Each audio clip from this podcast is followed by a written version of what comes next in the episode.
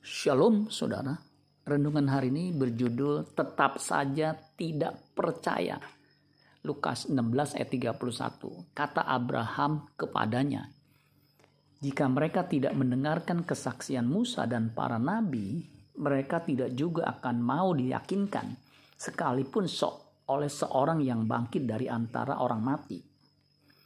Perkataan Abraham kepada orang kaya yang berada di Hades merupakan nubuatan bahwa orang yang tidak percaya dengan kesaksian Musa dan para nabi, mereka juga tidak akan mau diyakinkan sekalipun oleh seorang yang bangkit dari kematian.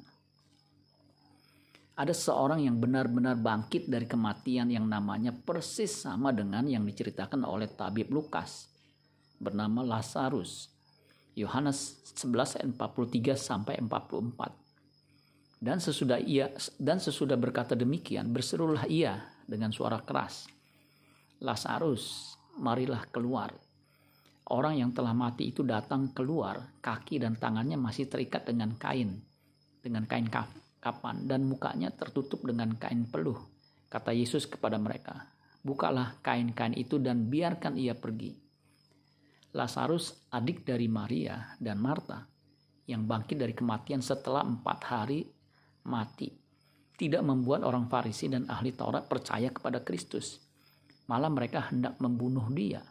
Yohanes 11 ayat 45 sampai 47. Banyak di antara orang-orang Yahudi yang datang melawat Maria dan yang menyaksikan sendiri apa yang telah dibuat Yesus percaya kepadanya. Tetapi ada yang pergi kepada orang-orang Farisi dan menceritakan kepada mereka apa yang telah dibuat Yesus itu.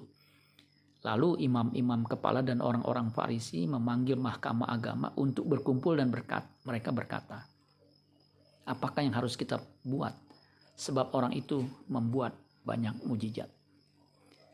Padahal para nabi bersaksi tentang Yesus di kisah para rasul 10 43 tentang dialah semua nabi bersaksi bahwa barang siapa percaya kepadanya ia akan mendapat pengampunan dosa oleh karena namanya.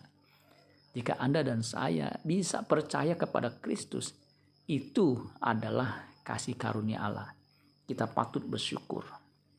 Amin buat firman Tuhan. Tuhan Yesus memberkati. Sola Gracia.